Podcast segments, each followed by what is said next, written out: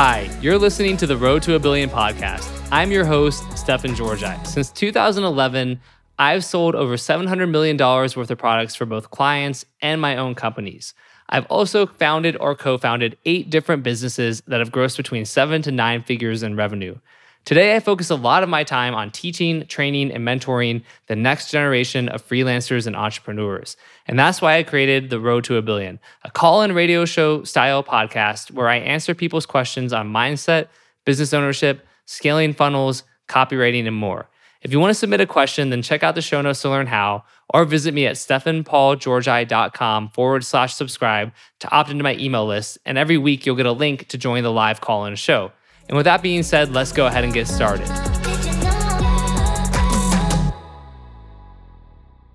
Hey guys. In this episode, Stefan and co host Ed Reay are joined by Chase Harmer, a very successful entrepreneur with over 20 years of experience building businesses, leading companies, and creating the coolest stuff on the internet. Here's a glimpse of the exclusive insights you're about to discover the driver's seat mindset shift that will help you achieve goals as an entrepreneur that might seem impossible at first. The three key negotiation techniques that enable Chase to successfully close multiple seven and eight figure deals.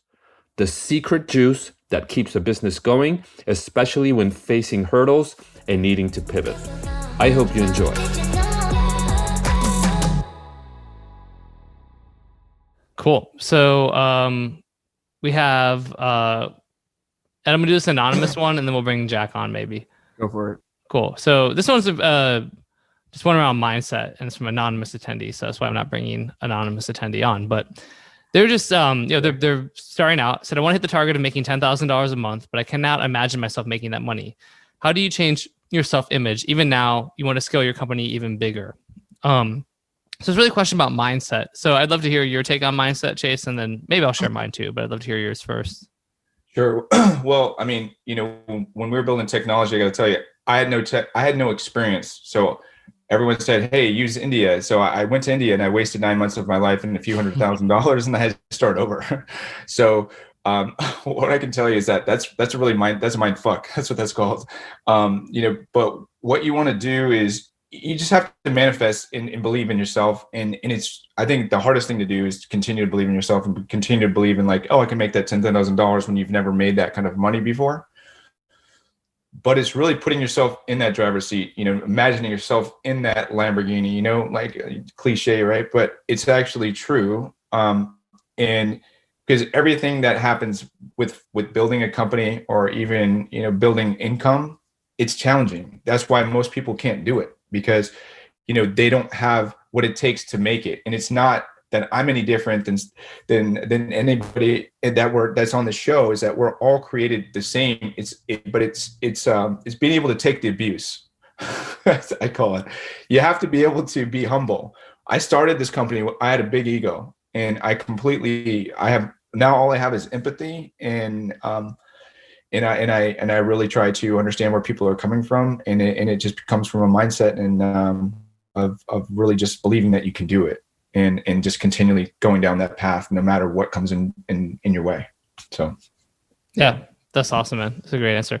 Yeah, one um, I think the first person I heard this from was from uh, from Com Mirza, who ended up uh, getting a lot of trouble for a variety of reasons, but I thought it was good advice regardless. Um, he talked about like like go like rent like you know you want a nice car like go rent a nice car for a day you know mm-hmm. or like rent like and rent a really nice house via airbnb for a day even if it's a stretch for you but like just do that stuff because it's one thing to sort of have it as this weird distant concrete like or, or, you know abstract thing and it's another to like once you are behind that wheel and you're driving all day and you see yourself in the car and like not only does it kind of motivate you but it just becomes more real because you're like okay like i've actually i've touched the steering wheel i've driven around or I, I woke up and saw the ocean from like this beautiful place. And so i thought you know that was actually really get like a good piece of advice. I mean I, you know i like to fly like i fly private a decent amount although ra- lately I, have I've kind of like i'm to your point of like then you're like man i spent so much money flying private i could have invested this and done all these other things. So i'm kind of intentionally cutting back on that. Like I'll still do it, but I'm not like if it's like me going somewhere, I'm like I can just fly commercial. I don't need to be an idiot. Um, until I get to that point where it's I'm not an idiot because right, I just made so much money. Who cares? But like yeah.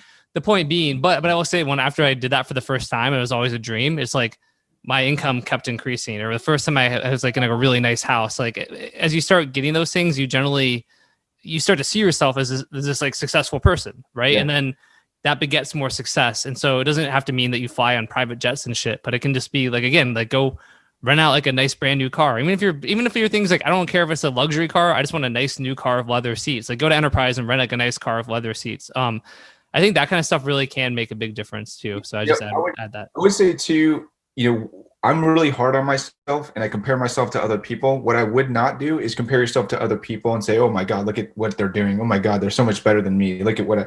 So, but if you continually just concentrate on being a better version of yourself than the day before, then you're always making progress and you're always getting gaining traction. And I think that's a good way to look at it.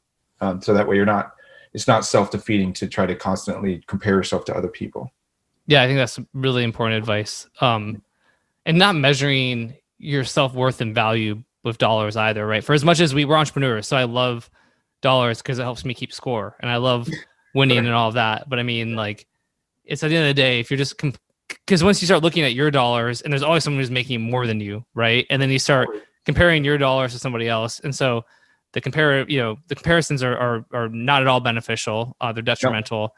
And this is, I remember I was at Ed O'Keefe's mastermind a couple years ago, several years ago now, 20, 16, uh, maybe maybe 17, and I you know started to have success with my first offer, and um you know, but we were having like a down period where we were doing twenty to thirty thousand dollars a day, right? And like this this period, and like um I'd you know had days before where I was doing seventy to hundred thousand, and I remember Ed from stage was like, um you know, Stefan, like what are you doing? And I was I was so sheepish and embarrassed because like I I'm like oh right now we're just only you know doing 20,000 25,000 and like and then he's like okay. And like he moved on not because of the amount but because of how weird I responded to the question. And like you know and then I realized I'm like man like you know go back in time like a year before that and he told me I would make like you know have a business that was doing 20 to 30,000 a day. I would have been like oh my god like you know like that that's impossible or not impossible but I would have thought it was this. So I realized like why am I just like measuring my value based on the revenue my company is doing is such bullshit um, mm. and uh, so yeah, just just like yeah, not comparing and not, you know, your self worth is not tied to like the amount of uh, yeah. We we know people who are even people in the hundred million mastermind, right? I'll think of a certain pastor. I won't bring him up by name, but the guy, you know, mm. was uh successful financially and all that, and then when you know things went to shit for him, and and there's lots of people making lots of money who are miserable and who hate their lives, and there's lots of people who are you know on their way up who aren't making as much as they maybe ultimately will but who are thrilled with life and love every moment. So i didn't necessarily hear that story but um, i'm curious to know now. You yeah if you if you just google him he had a pretty bad fall from grace um, oh, but he'll be okay. Um, so ed cool. I think we got two questions for people we could we could bring on. You want to do that? Yeah. Excellent. Let's do it. Uh, so i'm gonna read the basically the, the gist of the question and then bring the person on so they can so they can finish it. Uh, Awesome. So we have Jack Ainley asking about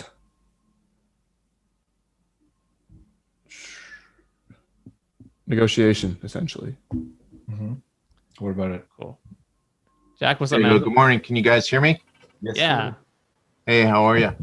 Yeah, I just had a quick question. And like in your industry, it just appears that you're regularly involved in some probably high intense negotiations and presentations. So essentially, I just wanted to get your view on negotiation, sales, and some of the methods, methods and tactics that you utilize when you go into these meetings.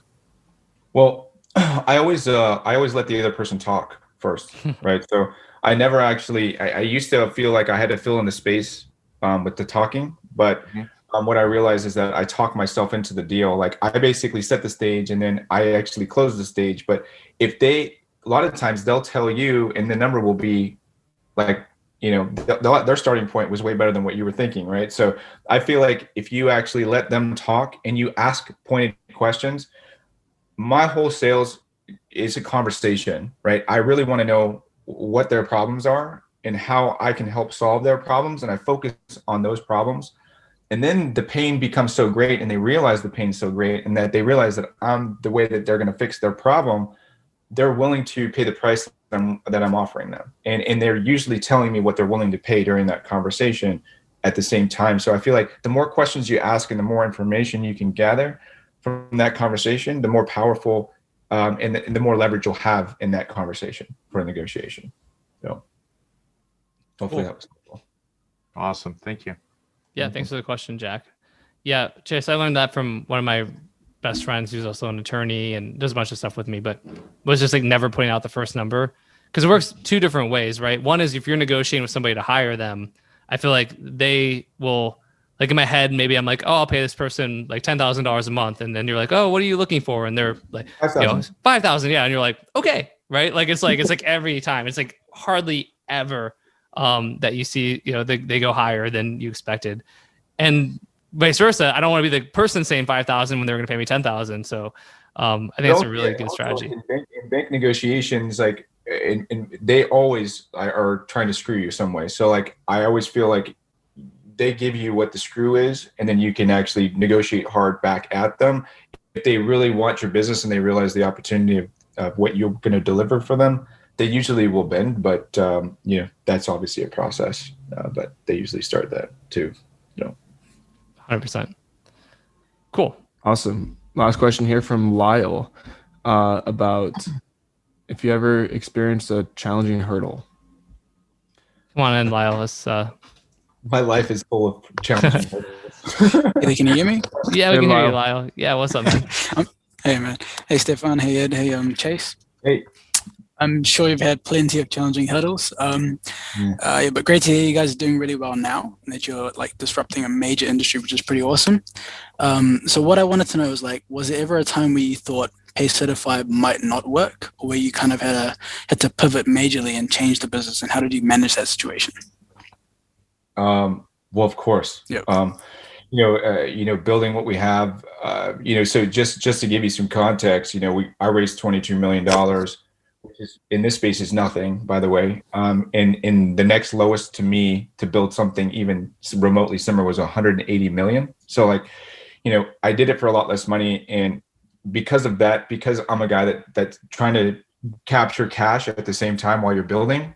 Um, it's it's uh you you you do have challenges and i think if you're not pivoting if you're not willing to be flexible in your idea because i could tell you where we started this business when i thought i was going to do 150 million and all that good stuff um you know i had a vision for what that looked like. And to what we have today 1 million degrees different. It's not even the same company right? You know so like you know i think where you start just be flexible in your idea because you're going to have to pivot a million times. And then there'll be times where shit like oh my god like you know cbd or whatever you know it's like you you constantly are pivoting making these adjustments so that way you can capture market share but still actually stay alive and build the technology at the same time. So it's a constant give and take. And um, flexibility is the most uh, important thing. So if you're willing to be flexible and you're willing to pivot um, and not necessarily change the whole direction of the company but you know, hey, you know, it would be good if we did this. And yes, it's going to require a lot more work, but look at all this, this, the future, right? And I think just constantly keeping your eyes on the future and what's happening and what's happening. What do you think is going to happen in front of you, right? Is your business is it sustainable? Is, is people going to be using credit cards in 20 years? Yeah, probably, right? So, like, are they going to be doing things differently, using it on mobile wallets? Thinking about all these things, like if I didn't actually plan for a mobile wallet, that's a pivot really right? It's because we understand that this is a consumer market that we can't touch but now we can because we have this device that connects me and this consumer right? Now it's not business to business anymore it's business to consumer. And and um you know pivoting is like part of the deal. So um i think if you talk to any entrepreneur um the successful entrepreneur they'll they'll tell you the same thing that um that that pivoting really is is the juice that kind of keeps you going really. Um, that's what i think. So Cool. I don't know if I answered the question anymore. I think I did. But It's like, Lyle, does that help? Yeah, yeah, cool. Thank you. Awesome. Sweet. Chase, one question for you before, and then we'll, we'll wrap up here. I don't think we have any other questions in the Q and A. So, um, but how do you just a follow up? I mean, how do you how do you differentiate between pivoting because it's like the intelligent thing to do and uh, having shiny object syndrome and kind of jumping around from thing to thing? Well, because of the fact that um, when we built these rails, my I'm a very creative person and I like immediately saw like a gazillion like opportunities. And you know, I started chasing, you know, rabbits down holes. And what you find is that you waste time, you waste money, and you're unfocused. And the staff, your team doesn't really know what the fuck you're doing. They're like, what the fuck are we doing? Are we doing this? Are we doing that? I have no idea. So I think um, you really have to have a key focus, which for us now is clear. It's like, hey, listen, our, our go to market is, is we go after the ad dollars and we pull down the rest of the relationship. That's our focus, right? And that's and getting everybody in line with that gets everybody focused with the process because you can't have process if you're constantly changing, chasing new things all the time. There is no process about that. So having a process, having a clear directive for the company, that'll actually help you keep everyone focused in the company, and keep you guys on point. Um, chasing stuff all the time is super easy to do, um, especially have a, if you have a versatile product that can do different things, or you know, if you're in digital commerce and there's a gazillion things you can sell. I think, um, but you have to stay focused with something core that keeps you guys stabilized, because otherwise there's no stabilization, and you're just a bunch of mad people running around with like no. with uh yeah i mean it's just it can end up being real bad and cost you a lot of money and it and ultimately that just costs you time so um, so cool. Yeah. No, that makes yeah. sense. Awesome, man. All right, that's just about it for today. Before we finish, though, let me share a little bit more about how you can stay in touch with me. I have a private email list where I share high level tricks, strategies, and insights about copywriting, entrepreneurship, mindset, and more. In fact, often my podcasts are based on topics I first emailed out to my list weeks or even months earlier. So if you want to get brand new stuff from me every single day, go to stefanpaulgeorgi.com forward slash subscribe. These emails are often upwards of a thousand words, and I send them every day. So make sure you really can commit to engaging with me on that level. But as long as you can, and you should because I do drop a ton of value in these emails, go apply to join my list today. And again, the web address is stefanpaulgeorgi.com forward slash subscribe. And in case you don't know how to spell my name, which is okay, it is S T E F A N, Paul, and then my last name is Georgi, G E O R G I dot com. So stefanpaulgeorgi.com forward slash subscribe, and I will see you in my email list.